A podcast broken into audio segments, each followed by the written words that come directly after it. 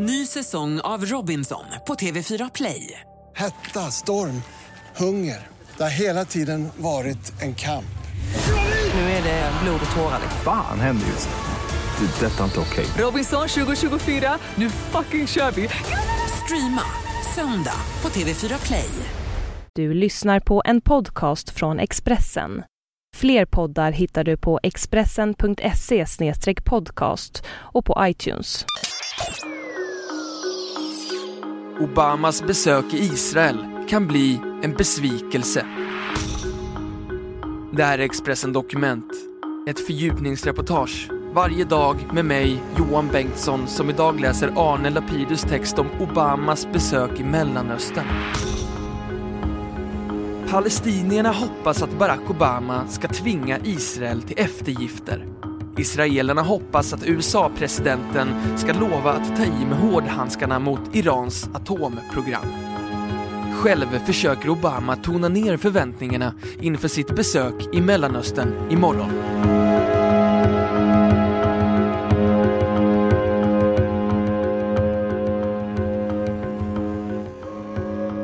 Den idag så solida alliansen mellan USA och Israel är ingen självklarhet.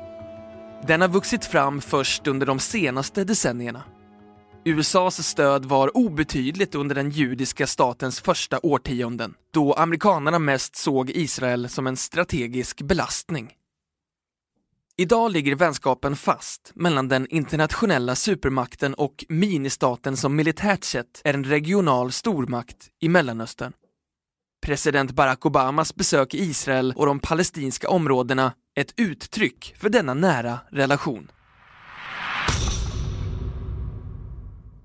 Shmuel Sandler, professor i statskunskap vid Bar Ilan-universitetet intill Tel Aviv, tror att Obama med sin visit också vill förbättra de spända relationerna med Israels premiärminister, Benjamin Netanyahu. Obama är sedan länge missnöjd med att Netanyahu ökar byggandet av bosättningar på ockuperat område. Att Netanyahu dessutom stödde utmanaren Mitt Romney i det amerikanska valet i höstas har inte direkt gjort Obamas känslor varmare. Obama vill få till en nystart med Netanyahu. Personkemin är inte den bästa, men till slut avgör nationernas intressen, säger Shmuel Sandler, expert på relationerna mellan Israel och USA. Båda ledarna är omvalda. De måste leva med varandra i fyra år till.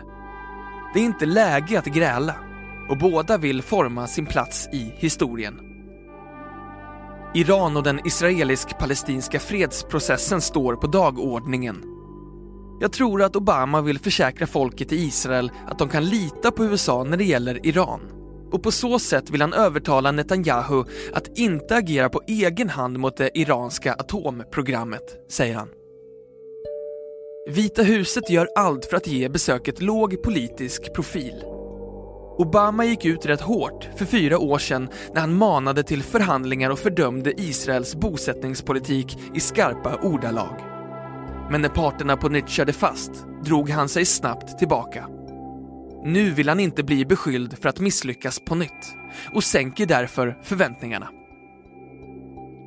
Den inflytelserike amerikanske journalisten Thomas Friedman, stjärnkolumnist i New York Times och uppfattad som närstående Obama, skriver att den israelisk-palestinska konflikten har hamnat långt ner på USAs dagordning. Dels för att den inte längre hotar att sätta världen i brand. Andra konflikter i Mellanöstern är farligare. Och dels för att USA inte längre är så beroende av Mellanösterns olja. Därför har den israelisk-palestinska frågan, enligt Friedman, förvandlats från en nödvändighet till en hobby för USAs diplomater. Thomas Friedman skriver så här. Som med varje annan hobby, som att bygga modellplan eller sticka tröjor, är det så att vissa dagar sysslar du med den, andra dagar inte. Det beror på vad du har lust med. Men vanligen spelar det inte så stor roll när tröjan blir färdig. Obama jobbade med sin hobby i början av sin första mandatperiod.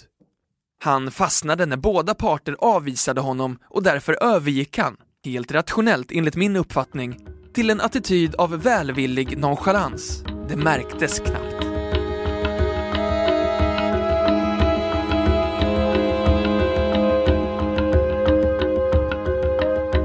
Expressen Dokument, en podcast från Expressen. Men för israeler och palestinier är konflikten ingen hobby. Och palestinska talesmän understryker att det är av högsta vikt när tröjan blir färdig, för att använda Friedmans uttryck. Vi har inga förväntningar på besöket, men vi har försiktiga förhoppningar. Vi hoppas att Obama ser verkligheten och förstår att det krävs en omedelbar lösning. Situationen på fältet har förvärrats dramatiskt sedan han fördömde bosättningarna för fyra år sedan, säger den palestinske toppdiplomaten Hussam Somlot i Ramallah på Västbanken. När Obama åker från Jerusalem till Västbanken kommer han se en mur. Hårda vägspärrar och vägar bara avsedda för bosättare. Han kan inte missa att Betlehem, fredens stad, är inringad av bosättningar. Förhoppningsvis inser han att det är nu eller aldrig. Vi palestinier kan inte vänta längre. Israel ockuperar inte bara områden, utan en av FN erkänd stat som har rätt att försvara sitt territorium, säger han. Hussam Somlot säger att tiden håller på att rinna ut för en tvåstatslösning. Alltså idén om ett Israel och ett Palestina sida vid sida som ingår i alla fredsplaner. Istället finns det redan idag två stater, anser han. Den ena för israeler inne i det egentliga Israel. Den andra för israeliska bosättare på den ockuperade Västbanken. Palestinierna är frustrerade över vad de ser som USAs ensidiga stöd för Israel. Hussam Somlot förklarade med att den israelisk-palestinska konflikten är en inrikespolitisk fråga i USA, inte en utrikespolitisk. Obama måste föra över frågan till utrikespolitiken. Vi stöder USAs policy som går ut på en tvåstatslösning. Att Jerusalem ska vara huvudstad för båda länderna och att bosättningarna är olagliga, säger han. Men USA och Israel har inte alltid varit såta vänner. Den republikanske presidenten Dwight Eisenhower såg under 1950-talet Israel, som grundades 1948, som en strategisk belastning.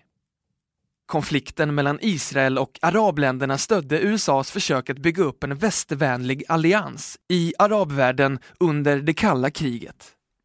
Det var först i slutet av 1950 och början av 1960-talet när radikala arabländer som Egypten, Syrien och Irak närmade sig Sovjet som USA började betrakta Israel som en strategisk tillgång i Mellanöstern.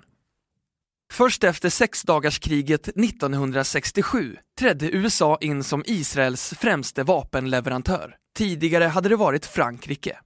Den ryktbara judiska lobbyn i USA hade inte mycket med omsvängningen i den amerikanska politiken gentemot Israel att göra. Alliansen cementerades under president Richard Nixon och denne iskalle maktpolitiker motiverades av internationella strategiska överväganden. Som republikansk president hade han också väldigt lite stöd av judiska väljare. Under senare år har en ny stark Israelvänlig grupp dykt upp i USA. Tiotals miljoner evangelikala kristna som stöder den judiska staten. USA ser Israel som en stabil allierad i det oroliga Mellanöstern. Att båda länderna är demokratier bidrar till de nära relationerna, säger Shmuel Sandler. Enligt en ny opinionsmätning i USA har Israel idag det starkaste stödet på 22 år.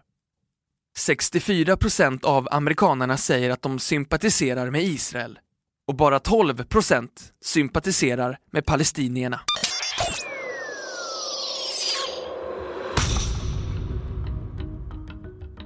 Du har hört Expressen Dokument, ett fördjupningsreportage om Obamas besök i Mellanöstern av Arne Lapidus, som jag, Johan Bengtsson, har läst upp.